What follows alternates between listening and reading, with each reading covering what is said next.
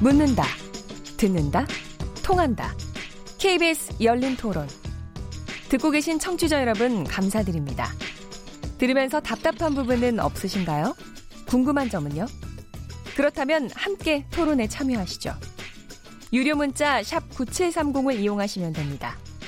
단문은 50원, 장문은 100원의 정보 이용료가 있습니다. 스마트폰 어플리케이션 KBS 모바일 콩을 통해서도 무료로 참여하실 수 있습니다. KBS 열린 토론은 언제나 열려 있습니다. 듣고 계신 KBS 열린 토론은 매일 밤 1시에 재방송됩니다. KBS 열린 토론, 어, 청취자들이 문자들 많이 보내주셨습니다. 몇 개 소개해드리겠습니다. 휴대폰 뒷번호 9361번님, 5.18 민주화 운동인 것은 많지만 5.18 유공자가 모두 유공자인가 하는 부분은 의심스러운 것이 사실입니다. 휴대폰 뒷번호 9977번님, 범죄자를 전 대통령이라고 호칭해야 하는 것부터 반대합니다. 5.18 피해자들과 유족들 그리고 광주 시민들을 우롱하는 겁니다. 휴대폰 일, 뒷번호 1788번님, 자유한국당 안에 찬성하는 것은 아니지만 검증도 안 된 깜깜이 인물들의 비례대표 진입을 막는 부분에 대해서는 찬성합니다. 네, 뭐 비례대표 선출 방식에 대한 고민을 또 해야 되겠군요. 휴대폰 뒷번호 0678번님. 이 같은 안을 내놓는 자유한국당 나경원 원내대표는 협상 의지가 없다고밖에 해석이 안 됩니다. 여야 사당은 패스트트랙으로 선거제 개편 빨리 진행해야 합니다. 콩으로 김상현 아이디님 연동형 비례대표 얘기가 처음 나왔을 때는 국민들을 설득하는 게 먼저라더니 이제는 꼭 국회의원들끼리 알아서 하겠다는 느낌이 강합니다. 우선 국민을 설득시키십시오. 콩으로 지루 아이디님 패스트트랙 통과시켜 놓고 각 300일 동안 약 300일 동안 차근차근 각 5당의 시간을 갖고 해결하면 안 됩니까?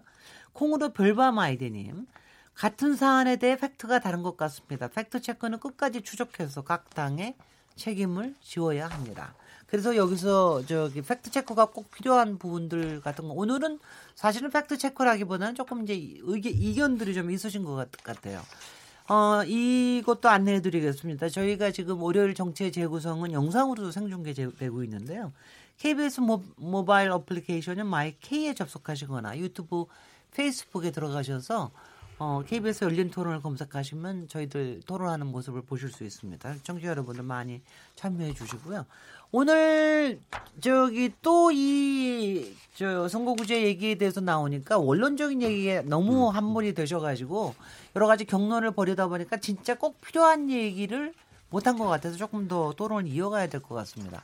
이게 이제 지금 어 어저께 저 나경원 원내대표의 개인 의견으로 이렇게 급작스럽게 나온 것도 아마 저 야사당과 저기 삼당과 여당이 어, 패스트트랙으로 올리겠다라는 것 때문에 아마 급하게 나온 것 같은데 지금 이 상황에서 여러 가지 반응들이 각 당의 뭐 비판 반응도 많이 나오고 그랬는데 일단 패스트트랙으로 올리는 거는 올리는 건지 라는 거를 제가 요 3당에 계신 분한테 한번 여쭤보고 싶고요.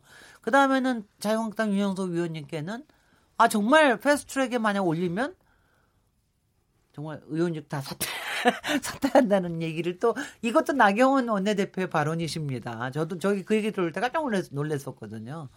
정말 그런 일이 벌어, 지는게 가능한 건지 뭐 이런 거를 좀 질문을 드려야 될 것 같습니다. 이건 먼저 패스트트랙에 관련된 거는 먼저 김경현 위원님부터 얘기를 좀 들어야 될 것 같은데요. 어떻게 될 것 같습니까? 예, 문제는 지금 이제 이게 1월까지 당초에 합의한 대로 금년 1월까지 합의해서 처리를 했어야 되는데 기한이 늦어졌습니다. 그리고 지금 문제는 이 선거제 개혁 관련해서 자유한국당이 계속 지금 뒤로 빼고 있거든요. 지금도 얘기했지만은 당론조차를 지금 내놓고 있지 않습니다. 협상이 될 수가 없죠. 이런 상황에서. 그런 상황에서 지금 아마 자, 이 자유한국당은 이번에 비례대표 폐지 안을 아마 낸 것도 아마 그런 것 같습니다. 뭐 선거제를 어떻게 개혁해보자라는 게 아니라 선거제 개혁을 막기 위해서 일정 정도 좀 포퓰리즘을 좀 활용을 한다. 그래서 재뿌리기용이다 선거제 개혁에 대해서 이렇게 생각하는데요. 적어도 이 선거제 개혁할 의사가 전혀 없기 때문에 이거는 불가피하게 실질적으로 이게 지금 내년도 지금 이제 총선은 1년 남짓 남았고 사실상 사실 가능하면 1년 전까지 이런 선거 룰은 확정을 시켜야 되는데 지금 그럴, 그럴 정도로 지금 아주 이제 기간이 이제 거의 마지노선에 지금 다다라 있는 거지요. 네. 그래서 결국은 어, 일단 패스트 트랙을 할 수밖에 없는 상황에 이르는 것이고요. 그리고 패스트 트랙, 패스트 트랙도 사실은 이렇게 해서 특정 정당이 몽니를 부려가지고 실질적으로 입법 마비 상태를 막기 위해서 마련된 국회 선진화법상의 합법적인 장치입니다. 어, 되게 이제 이런 경우가 있지 않겠습니까? 선거하다 보면은 거의 이제 실질적으로 지금 뭐 5당 합의제로 그냥 운영, 국회가 운영되다 보니까 어, 어느 한 당이 그냥 반대하면 상당히 좀 어려운 문제들이 발생을 하는데 이럴 경우에 그럼 아무것도 못 하느냐? 국회는. 그렇지 않다는 거죠. 네. 그래서 반드시 좀 가야 될 문제가 있고요. 이 선거제 개혁뿐만 아니라 얘기했던 지금 권력기관의 개혁 문제, 그 다음에 지금 시급한 어 지금 민생 개혁 법안 문제 이런 문제들도 지금 다 걸려 있는데 뭐 자유한국당이 전혀 뭐 이런 거 전혀 하나 뭐 협상할 의지도 없고 지금 뭐 통과시켜줄 여지도 의지도 없으니까요. 결국은 패스트 트랙에 해놓고 그리고 또 패스트트랙에 했다고 해서 또 그게 논의가 완전히 끝나는 게 아닙니다. 그럼요. 예, 330일 동안 이 패스트트랙에 기다리는 운영 기간 동안에 또 충분히 또 협의할 또 시간이 있습니다. 그래서 그 전에라도 합의가 되면 바로 처리하면 되는 문제이기 때문에 네. 이것 자체가 논의를 완전히 문을 닫는 제도는 아니다. 이것은 논의를 계속하면서 가는 제도다라는 걸 말씀드리고요. 어 그다음에 의원직 총사퇴까지 얘기했는데 그건 그거는 그쪽 저쪽에서 얘기를 하시지 뭐 예, 가만히 알겠, 계십시오. 그 얘기는 네, 뭐 조금 이따 하겠습니다. 예, 예. 저는 네, 네. 이준석 최고 선거제 개혁에 대해서는 어떤 식으로든지 이번에 좀 논의가 있었으면 좋겠다라는 생각은 하는데요. 당장 저희 당의 사정만 놓고 보면은 지금 패스트 트랙을 하기로 180석이 필요하잖아요. 네. 근데 그 상황 속에서 100, 지금 어 자유한국당이 113석입니다. 그러니까 119석만 있으면 저지를 할 수가 있습니다. 그런데 지금 뭐 잘 아시겠지만은 친 자유한국당 성향의 무소속 의원들, 뭐 이정현, 서청원 의원 등 포함하고 거기다가 어 지금 이제 대한애국당의 조원진 의원까지 우군으로 분류한다고 하면은 네. 실제 한 세네 명 정도의 그 패스트트랙에서 이탈표가 발생해도 패스트트랙이 무너집니다. 네. 그렇기 때문에 지금 원내 지도부 입장에서는 이것을 추진하는 것 자체에는 저희 바른미래당에서도 공감을 하지만은 저희 바른미래당 당내에서 최근에 그 일부 의원들이 어, 비공개 회의에서 패스트 트랙으로 이건을 진행하는 것은 적절하지 않다라는 의견을 개진한 바가 있습니다. 네. 그렇기 때문에 이거는 물론 이제 뭐 다른 당과의 공조관계 속에 바른미래당은 큰 틀에서의 선거제 개혁에 하, 동의하지만은 과연 이것이 패스트 트랙에 올린다 하더라도 자유한국당의 동의 없는 상황 속에서 올린다고 했을 때 나중에 또 여러 정계 개편에 뭐 이런 실마리라는 게 있을 때 결국에는 표결에 들어갔을 때 나중에 통과될 수 있겠느냐에 대해 또 이제 의구심을 가진 분도 있거든요. 그렇기 때문에 저는 이건 좀 신중해야 된다. 물론 이제 시안에 쫓겨가지고 패스트트랙을 하느냐 마냐 결단을 내려야 되는 시점이지만은 저는 패스트트랙 진행하는 순간 뭐 자유한국당이 극단적으로 의원직 사퇴하겠다는 말까지 했지만은 그렇게 하지 않을 것으로 보고 저는 그렇게 하지 않길 바랍니다. 그런데 네. 그와 별개로 국회 전체가 아마 냉각기에 들어갈 가능성이 있기 때문에 저는 어떻게든 자유한국당도 지금의 무조건 이제 좀 제가 보기에는 는 목리를 부린 형태의 270석 축소 및 비례대표 폐지라는 그런 당론도 아닌 개인 의견에서 벗어나 가지고 음. 현실적인 안을 가지고 과거의 합의 정신을 바탕으로 좀 안을 내놨으면 좋겠다. 저는 이런 생각을 좀 합니다. 왜냐하면 사실 선거제 개, 개혁이라는 것이 이게 표대결로 가서 될 사안이 아니라는 것에는 어느 정도 국민들 공감할 겁니다. 이거는 다들 이제 더 나은 국회를 위해서 합의해야 되는 지점이 있는 건데 한쪽에서는 결국에는 180 살짝 넘는 의석수를 가지고 그 신속 처리 요건을 맞췄다고 하는 것도 좀 그렇고 네. 자유한국당은 싫으니까 이상한 안을 들고 나와서 협상하자고 하는 것도 좀 이상하고 저는 이거 둘 다 보기 좋은 모습 아니라 봅니다. 네네. 김영춘 정책위 의장님. 예, 그 패스트 트랙 관련해서 오늘 이제 그 이른바 야삼당 구인 회동을 오전에 했습니다. 그래서 이제 대표, 원내 대표, 정계특위 간사 격인 분들과 이제 얘기를 해서 어 이번 주 안에 어 선거제와 개혁 법안에 대해서 신속 처리 안건으로 지정하고 이것의 절차에 돌입한다라고 하는 이제 의견들을 일단 지도부 간에 모은 게 사실이고요. 어, 선거제가 있고 그다음에 이제 공수처법하고 이제 아마 검경 수사권까지는 대체적으로 의견들 좀 모았고 추가 의제에 대해서는 어, 네. 뭐 오늘 내일 더 논의를 해서 최종적으로 확정을 좀 하기로 한 상태다 말씀을 드리고 이제 바른 미래당의 이제 내부의 의견들이 엇갈리는 면이 있다라고 하는 것도 저희도 이제 듣고는 있는데 다만 이 패스트트랙은 두 가지 경로가 있습니다. 하나는 이제 이준석 최고위원이 얘기했던 것처럼 본회의를 통해서 하는 방법이 있고요. 이럴라면 이제 180명 이상, 100, 179명이 현재 필요한 거죠. 298명 중에.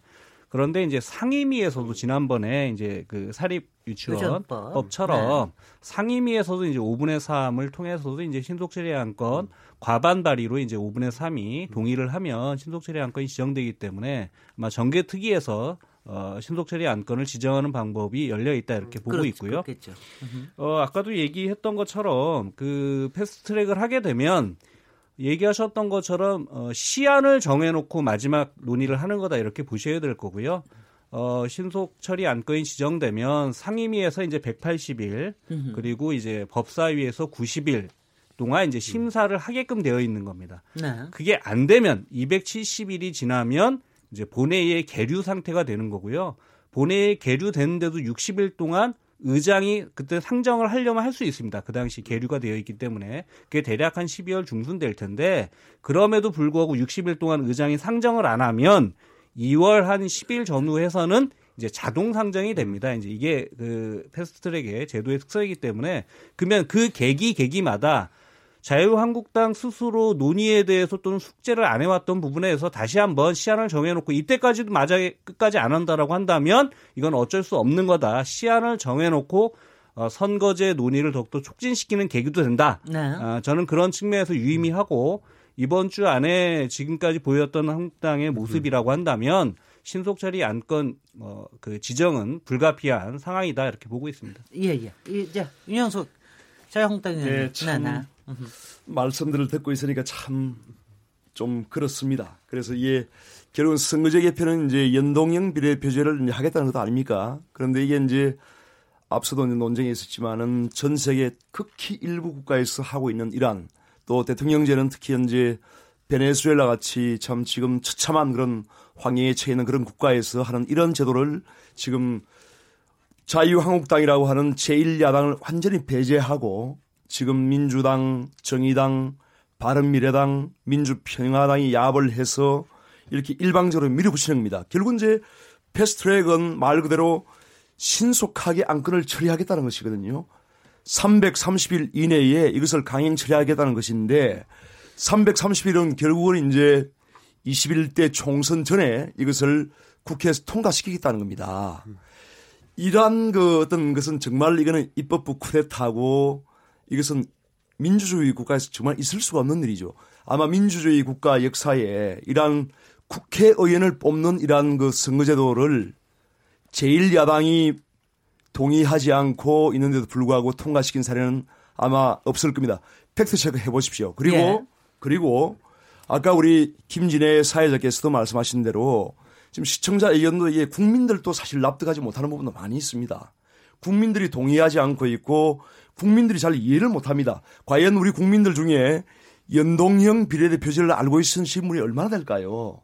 이러한 것을 왜 이렇게 모든 경제 살리기 법안들, 민생 법안들 다 이렇게 뒤로 밀어놓고 여기에 왜 민주당과 정의당과 바른미래당과 민주평화당이 이렇게 목숨을 걸듯이 하면서 밀어붙이나 이겁니다. 이것은 제가 보기에는 정말 무리한 일이고 어, 민주당은 입만 떼면은 뭐 수기 민주주의 그래서 국민적인 합의를 봐야 된다, 사회적 합의를 봐야 된다 이렇게 입만 떼면 이야기하는데 이러한 그 한국 정치에 심대한 영향을 미치고 정치의 어떤 역, 어, 역학과 이런 구도를 바꿀 수 있는 이러한 그 제도야말로 정말 국민적인 합의를 거쳐서 해야 됩니다. 그런데 이렇게 무리하게 하는 것은 정말 다시 말씀드리지만 이 민주당과 사당의 폭거이고 이러한 것을 밀어붙일 때는 합의를 해놓고 뭐 뒤집는 당이 문제지. 자유한국당의 의원직 사퇴는 물론이고 정말 더한 그런 국민적 저항도 아, 아마 있을 거라고 저는 생각합니다. 아 그럼 윤영석 예. 의원님 지금 말씀하신 대로 그러면은 의원직 사퇴 전 전원 의원직 사퇴 그러한 결기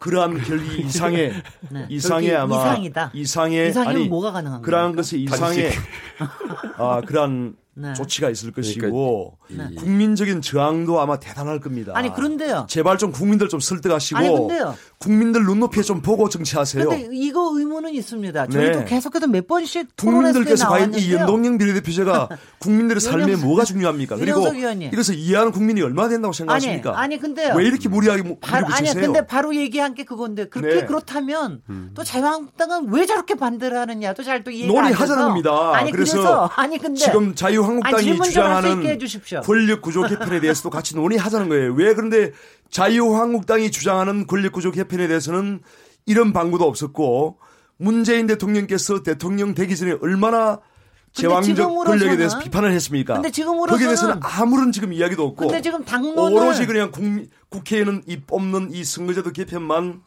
혼자만 계속 할 건가요? 사당이 좀 얘기할 기회도 좀 주세요. 네, 사당이 예. 이렇게 야합을 해서 하는 것은 저는 정말 아니 근데 당론을 국민들을 우습게 보는 것이다. 여러분들 국민들이 여러분보다 더 똑똑합니다. 아시겠습니까? 우, 웃습니다. 사회자도 거기 저 일방지. 혼자서 계속 하세요.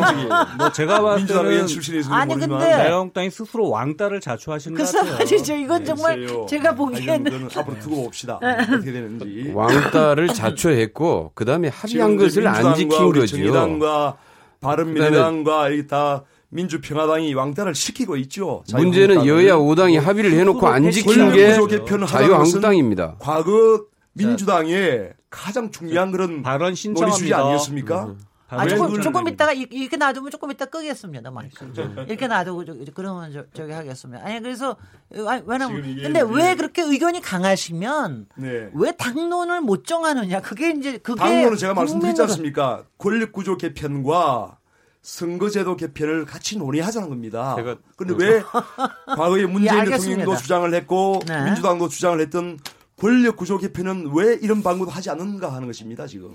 아니 예. 지난번에 저, 저, 죄송합니다. 예. 김영순 정책위의장님께 먼저 드리겠습니다. 어. 그 저는 작년 이제 12월 15일 날 5당 합의가 아까도 말씀드렸지만 어 2004년 이후에 그러니까 아까 이제 그 헌재로부터 위헌 판결이 있고 나서 1인 2표 선거제가 도입된 이후에 거의 최초의 굉장히 구체적 합의였습니다. 그러니까 네. 선거제 관련해서 그 정도 수준의 내용을 담은 합의는 없었습니다. 여태. 그런데 거기에는 기본 내용들이 지금 유니언이 얘기하셨던 좋은 내용들이 다 있습니다. 얘기했던 것처럼 지금 선거제와 권력 구조를 동시 논의하자라고 얘기하시죠. 거기 뭐라고 돼 있습니까?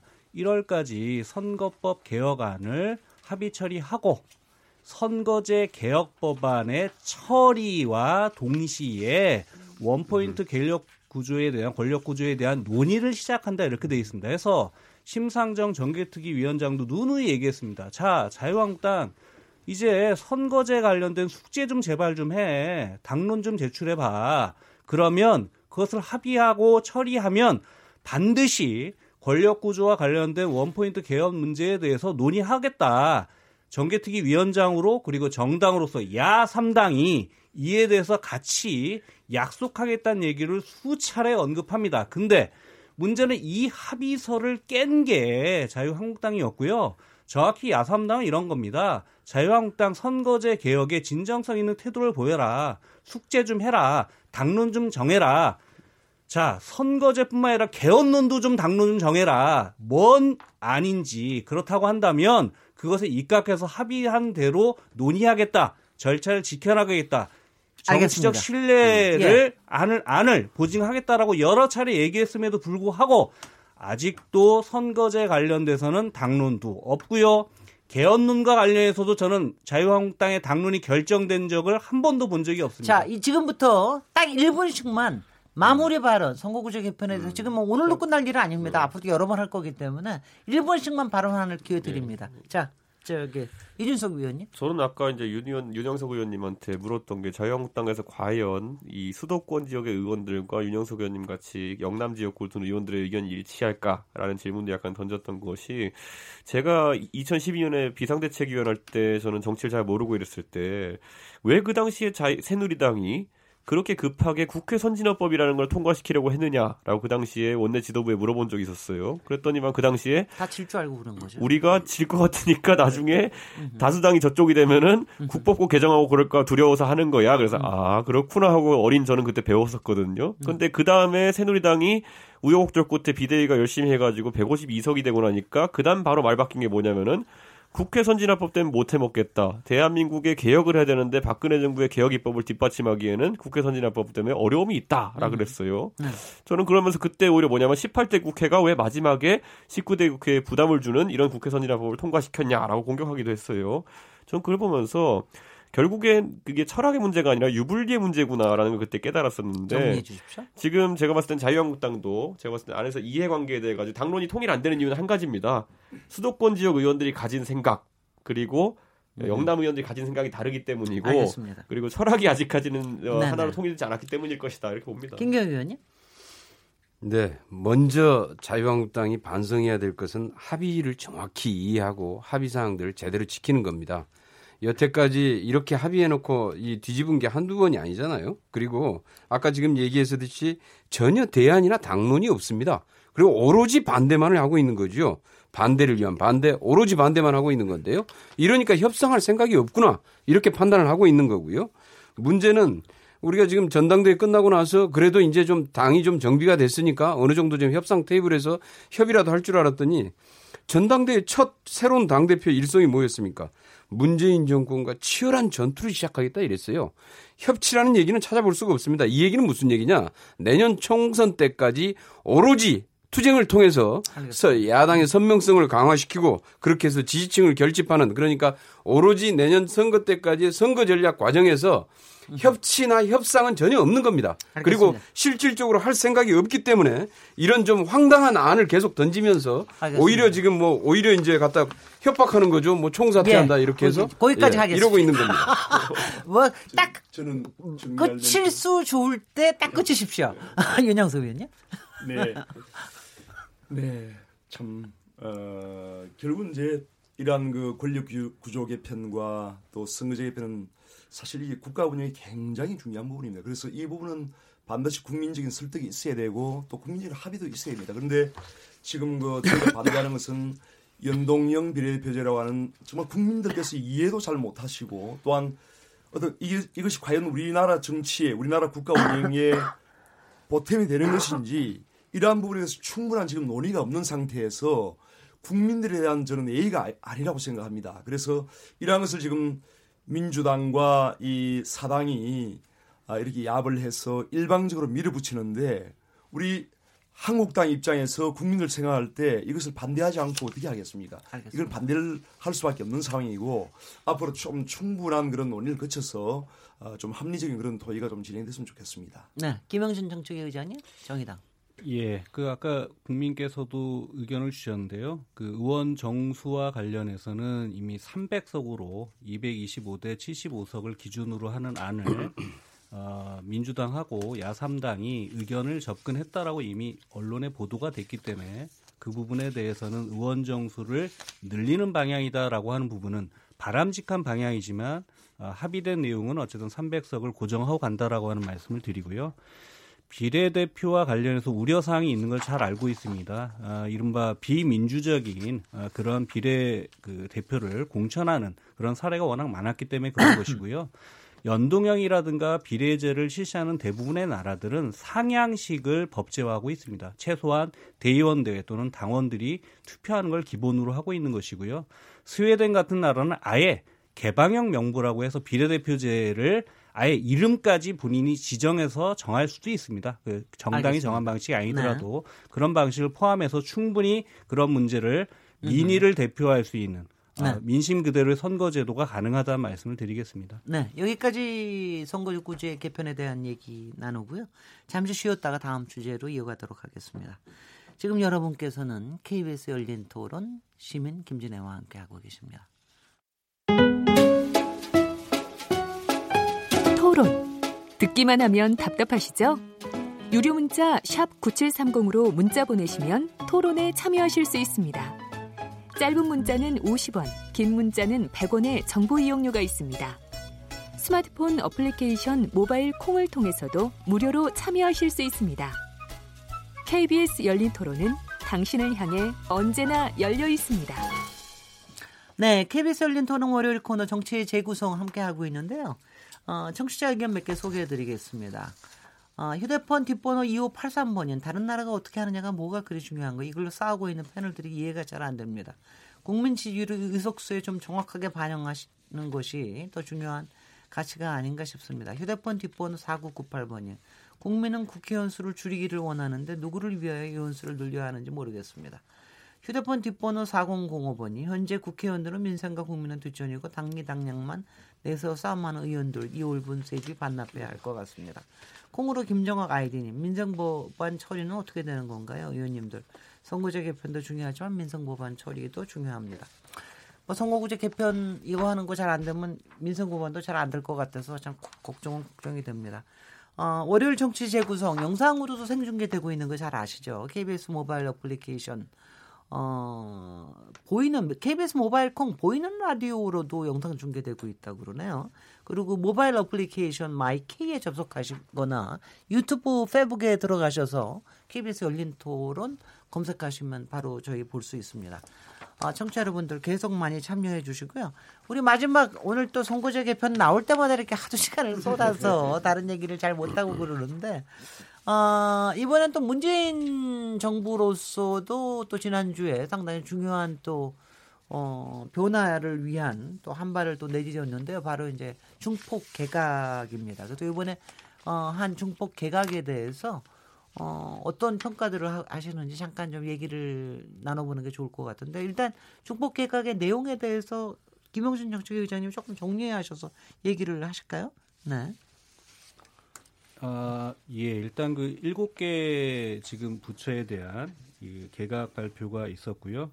이게 이제 작년 8월에 5개 부처에 대한 유은혜 부총리를 그랬죠. 포함한 어, 개각 발표 이후에 어쨌든 이제 그 부총리가 이제 11월에 교체되면서 이른바 2기의 이제 내각이 완성했다 이제 이런 게 이제 청와대의 발표로 볼 수 있겠고요. 초대 장관으로 이제 3명 남게 된 것입니다. 결과적으로.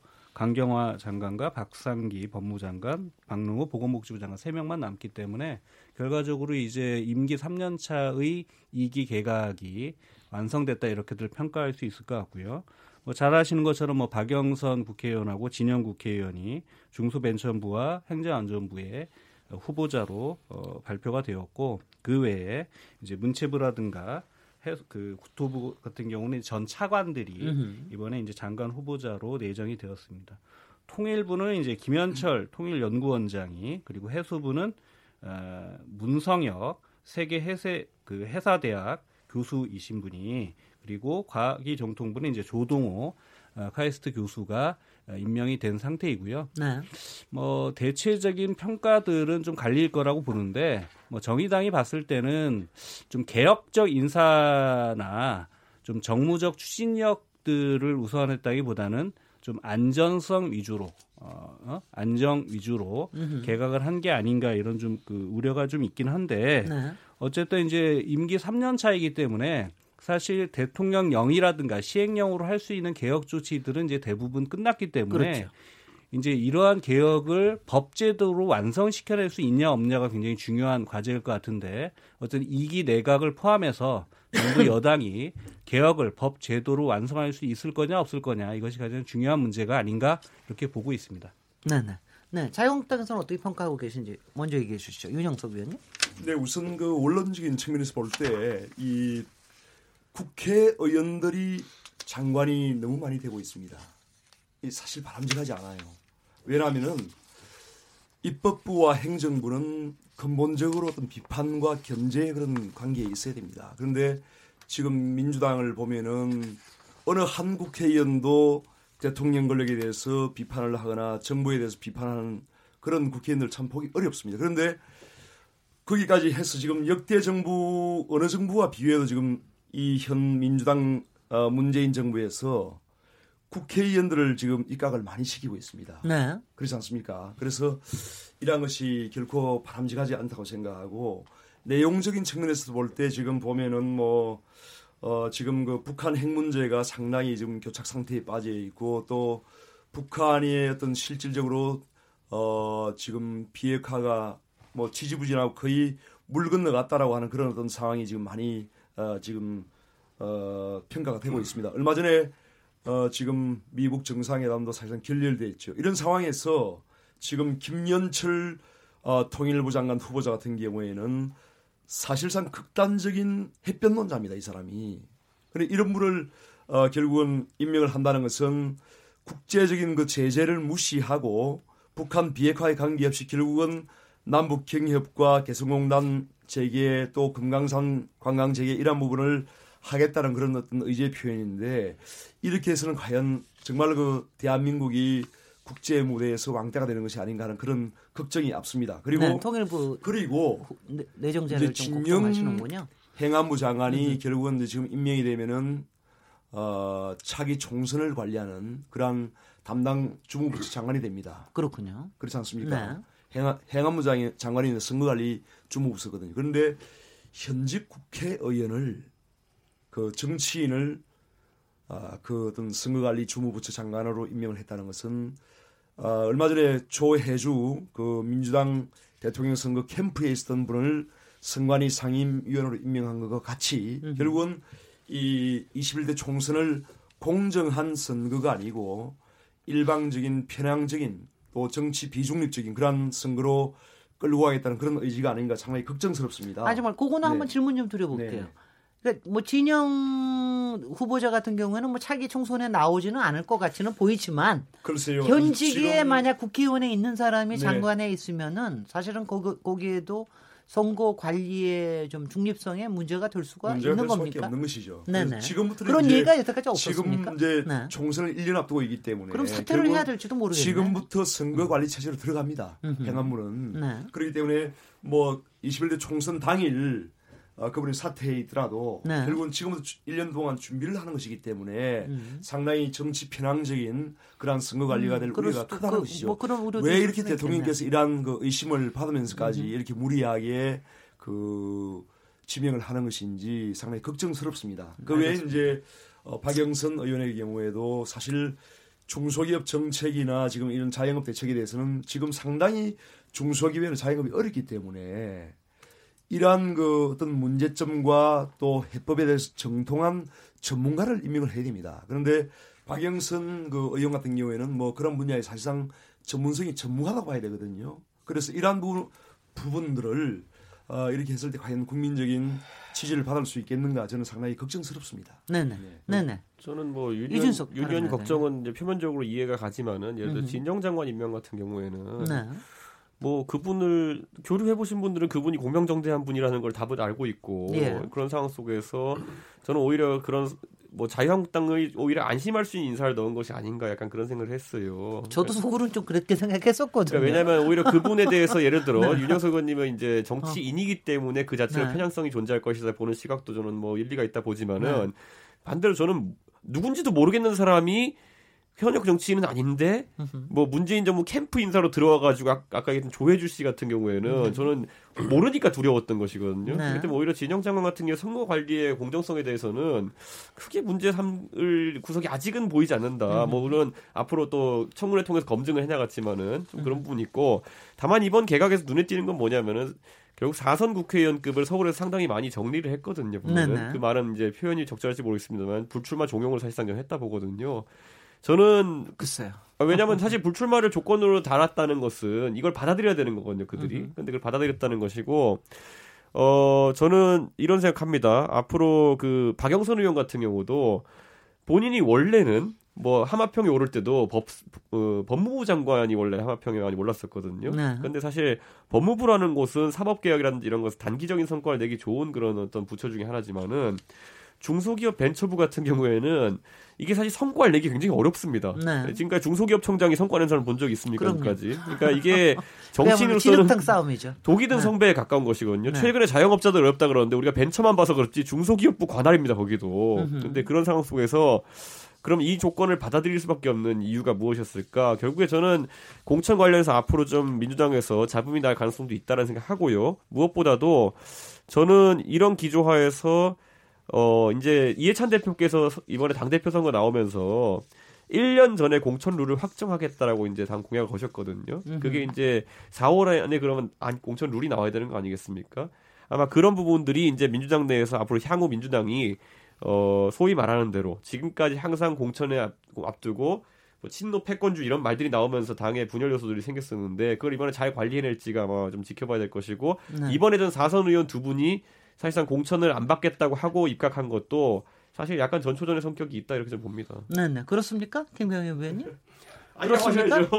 아니요, 아니요, 그, 그렇죠. 소설 아니 소설, 그럼 저도 소, 저도 소설 써볼게요. 그냥 네. 저는 그냥 네. 그 바깥에서 보는 입장에 아니 뭐 사선 위원 시간에 됐으니까 이준석 최고의 아니 아니 상상 사선식 위원이 됐으니까 네. 아니 두 분 다 서울시장 도전하셨던 분들이거든요. 그렇죠. 그래서 어 밖에 나가서 장관 좀 경력 쌓아가지고. 근데 전 자기, 중소기업 벤처부 아니라고 봤어요. 아니 왜요? 아, 왜요? 중소기업 벤처부 하면은 접, 접, 접촉면이 넓어지잖아요.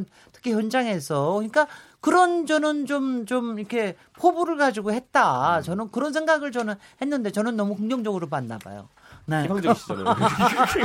저는 항상 긍정적으로 보기 때문에. 예, 예, 예. 어떻습니까? 저 긍정적입니까 부정적입니까? 제가 얘기할 차례 되면 김진애 선생님이 계속 얘기 다 하시고 아, 그러니까 윤영석 의원은 그냥 맞다 뭐 몇십 분씩 얘기를 해도 가만히 놔두고 이렇게 하면 언제 반박을 합니까 제가? 아니 그러니까 아이고 긍정입니까 예. 부정입니까? 사회를 좀 공정하게 시간도 좀 배정해서 봐주세요. 아주 길게 한 2분 예. 드릴게요. 예. 그러면 지금 이제 문재인 대통령의 임기 중반에 안정감과 실질적인 성과가 중요하고 그래서 탕평 인사 전문가들을 적재적소에 배치한 인사다 이렇게 보고 있습니다. 어, 물론 이제 앞에서 얘기했던 진영 의원, 박영선 의원은 일단 뭐 현직 국회의원으로서 진출을 했지만은 어, 사실 두 분 다 뭐 문재인 당내 경선 때는 문재인 후보 진영에 있었던 분들은 아니거든요. 그렇, 상대 경쟁 그렇네요. 후보 진영에 있었고, 어 그래서 탕평 인사라는 얘기고요. 그 다음에 나머지 다섯 분도 해당 분야에 어, 오랫동안 그 분야에 아주 전문 전문가들이고 교수로서 그리고 전직 차관으로서의 일정 정도 지금 부처를 잘 이끌어 나갈 만한 분들로 이렇게 선정을 했다 이렇게 생각을 합니다. 우선 앞에서 좀 걱정하시는 내용 중에 몇 가지를 좀 말씀을 드리면은 통일부 장관은 어 90년부터 30여 년 동안 민간과 국책연구소 대학에서 북한 연구를 해온 전문가입니다. 어, 아까 보니까 극단적인 햇볕논자라고 그러는데 햇볕논자가 극단적인 경우는 없어요. 그러니까 이게 에, 햇볕 논자는 그냥 다 이렇게 가능하면은 이 평화를 평화를 위해서 대화를 하면서 끌어안고 가자라고 하는 포용주의자지. 네. 예, 그게 극단적이지는 않고요. 그다음에 에, 최소한의 아무튼 지금 현재 이 한반도 평화 체제를 일정 정도 좀, 좀, 이, 힘있게 추진할 만한 전문력과 북한의 내부 상황들을 좀 워낙 잘 꿰고 있는 북한 전문가다라는 면에서 어, 적격자라고 보고요. 그 다음에 아까 이제 우리 저 이준석 최고위원이 얘기했던 박영선 의원님의 중기벤처부 뭐 이렇게 예, 얘기를 했는데 박영선 의원이 그동안에 사실 그, 어, 이 지금 사선 의원 하시면서 재벌의 저격수 이렇게 지금 소문나 있는 원래 경제통이에요. 네, 사실은 재벌의 네. 저격수. 네. 그래서 재벌의 폐해 그 재벌의 폐해의 가장 큰 피해자가 중소기업입니다, 음. 사실은. 음. 그래서 그 중소기업의 고통들을 너무 잘 알고 있고 그런 차원에서 지금 우리나라 재벌 중심의 경제 구조화에서 중소기업을 어떻게 중소기업의 고통들을 어떻게 해결해 나갈 것인가를 너무나 잘 알고 있는 분이다. 그래서 그런 문제들은 아마 걱정 안 해도 잘 해 나갈 것으로 믿고요. 그다음에 진영 의원님 갖다 걱정했는데 전혀 걱정 안 하셔도 됩니다. 예전에 우리 저 맹영구 장관도 그 18대 총선 치렀고요. 아, 명예, 예, 아, 예. 그때도 명예규 장관 체제하에서 치렀고 음. 그다음에 김부겸 장관 시절에 지방선거도 치렀습니다. 아, 그런데 뭐 그거 가지고 편파적이다 뭐 선거에 대해서 뭐 음. 어디 관권 선거했다 이런 거 문제된 적 없었습니다. 예. 그렇군요. 예. 그러면 뭐 저기 어, 뭐꼭 얘기하시고 싶으세요? 김영진 아 평가를 얘기 안 하셨나? 예, 평가하십시오. 예. 아까 예. 소개하라 그래서 소개만 소개만 하고 평가를 안 하셨습니다. 예, 일단 뭐그 네. 기본적으로 장관은 정책에 대한 자기 소신도 분명히 중요하고요. 무엇보다 이제 정무적 감각, 판단력 굉장히 중요하고 조직에 대한 장악력, 리더십이 굉장히 중요할 거로 보고 있습니다. 이제 그런 측면에서 이제 장관으로서의 인사청문회 검증도 받을 거라고 생각하고 뭐 저희도 봤을 때 이제 정확한 이제 평가나 기준들을 가지고 청문을 이제 임할 것인데 어 우려되는 분들도 몇 분 계셔요. 예컨대 이제 저희가 봤을 때는 이제 문체부 후보자 같은 경우에는 음흠. CJ의 사회 이사 및 오랫동안 감사를 한 7년 정도 2011년까지 음흠. 예정되어 있는 기간이라고 한다면 굉장히 오랜 기간 이제 이해관계에 있는 업계를 대표했던 그런 활동 이력이 있으시고 특히 문화계에서는 그런 CJ가 이제 문화에 대한 독과점의 폐해들을 많이 갖고 있었는데 이에 힘을 같이 보태왔던 그 전력 때문에 어, 부정적 의견도 있습니다. 그렇군요. 그래서 이 부분에 대한 명확한 자기 소신과 입장들이 있어야 되지 않겠냐 이렇게 보이고요. 김현철 후보자 같은 경우는 저는 지금이 예예 예. 음. 지금이 이제 북미 간에도 어쨌든 뭐 대화가 현재 교착 국면이 있지만 여전히 대화 국면이죠. 그래서 대화가 중요한 시기에는 당연히 매파가 아닌 대화를 중시하는 사람을 쓰는 게 기본적으로 맞고요. 거기에 더해서 지금 이제 영변 플러스 알파냐 또는 이제 상하는 단계적 조치를 어디까지 할 거냐 굉장히 북미 간에도 굉장히 중요한 아, 접근이고 우리에게도 굉장히 중요한 문제이기 때문에 이에 대한 굉장히 구체적이고 디테일한 자기 소신과 비전을 보여줘야 할 것이다. 후보자 네. 역시도 네, 그런 네. 부분에서 저희도 인사청문 과정에서 그러한 정책적 측면까지 꼼꼼히 같이 검토를 해나가겠다 이런 말씀을 드리겠습니다. 네. 지금부터 이제 인사청문회 이제 시즌으로 넘어갈 텐데요. 아마 이번에 청문회 중에 아마 제일 재미있을 게 어, 박영선, 저, 중소기업 벤처 부 아닐까. 그동안 그야말로 청문회 때마다 오죽 저격수로 활동을 하셨습니까?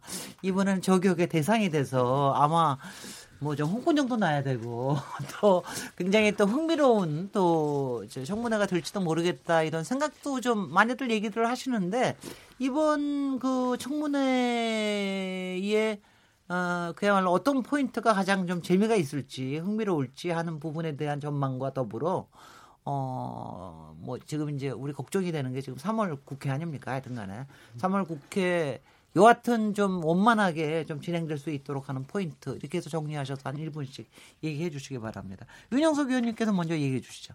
네. 네, 뭐 이번 인사청문회에서는 어, 제가 보기에는 뭐 이런 도덕적인 그런 문제도 일부 있을 수 있겠지만 네. 특히 직무 수행 관한 문제가 저는 상당히 좀 문제가 될 거라고 생각합니다. 그래서 어 뭐 박영선 국회의원 뭐 상당히 능력이 있는 분이죠. 그렇지만 이제 이러한 전문성이 과연 있느냐 또 이런 어 중소기업부 장관으로서 직무 수행을 할 수 있는 하는 이런 직무 수행 능력 위주로 아마 평가가 될 겁니다. 그래서 네.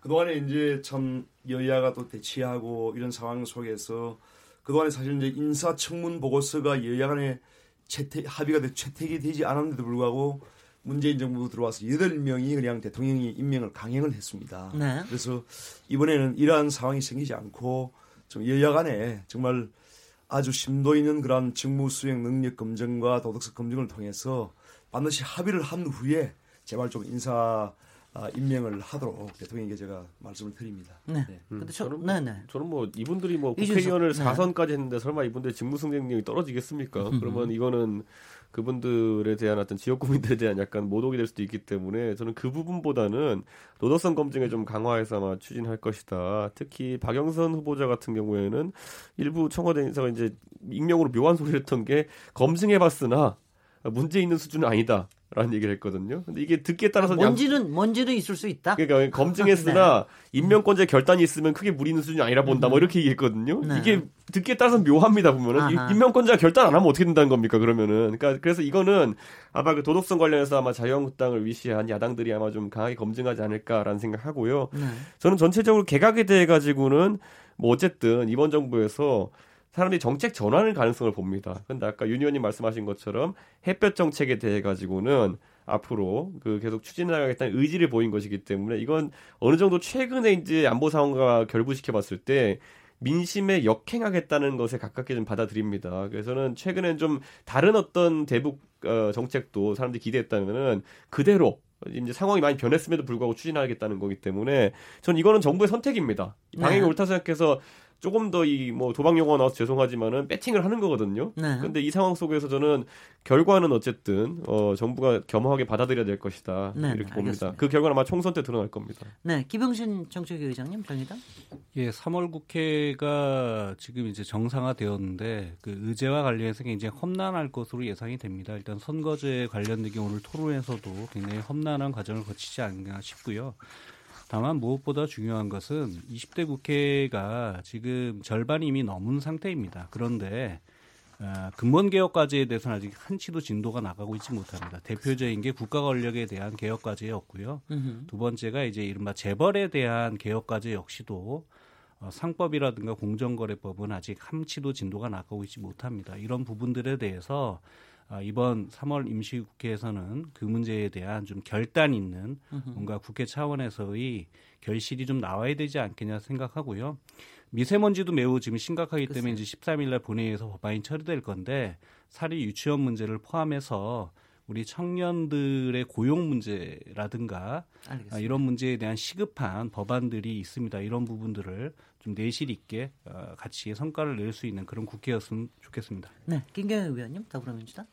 예, 우선 이제 인사청문회가 예정이 돼 있죠. 철저한 검증이 필요하다라고 생각을 합니다. 그리고 그 중에서 그런데 오늘 방금 전에 윤영석 의원님이 얘기했던 그 뭡니까 직무 수행 능력 전문성을 철저히 검증하겠다. 정말 좋은 자세라고 생각합니다. 예, 그래야 된다. 예, 그리고 네. 항상 좀 그런 문제들을 중심으로 해서 검증이 철저하게 이루어졌으면 좋겠다. 그래서 우선 감사드리고요. 그다음에 이제 뭐 도덕성 도덕성 부분도 검증할 거 철저하게 해야죠. 그런데 하나는 이제 역, 역대 하다 보면은 사실 청문회 열리기 전에 이제 가끔 보도되거나 사실이 아닌 것들이 이제 루머나 소문 형태로 이렇게 보도가 되다가 그것 때문에 청문회로 안 가는 경우가 있어요. 그런데 예, 예. 그러지 말고 최소한의 청문회까지는 가서 청문회에서 철저하게 검증을 하고 검증한 게 사실이면은 당연히 부적격이고 예, 그다음에 음. 이제 실질적으로 문제가 없다 그러면 통과돼야 될 것이고요. 알겠습니다. 아까 말씀드린 대로 어, 여러 가지 청문회뿐만 아니라 지금 국제가 그동 국회가 그동안에 밀린 숙제가 너무 많습니다. 알겠습니다. 정말 3월 달에 숙제 많이 해야 될 지금 짐을 많이 지고 있는데요. 이번 3월 달에 예, 최소한의 좀할것좀 했으면 좋겠습니다. 네. 예. 오늘 KBS 열린 토론 정체 재구성 정치권 뜨거운 이슈들로 함께 토론해 봤습니다. 오늘 토론에 참석해 주신 김경엽 더불어민주당 의원님, 윤영석 자유한국당 의원님, 이준석 바른미래당 최고위원님, 김용신 정의당 정책위 의장님 어, 네분 모두 감사드리고요. 어, 저는 내일 7시 20분에 다시 찾아뵙도록 하겠습니다. 다 수고하셨습니다. 감사합니다. 네, 감사합니다. 네.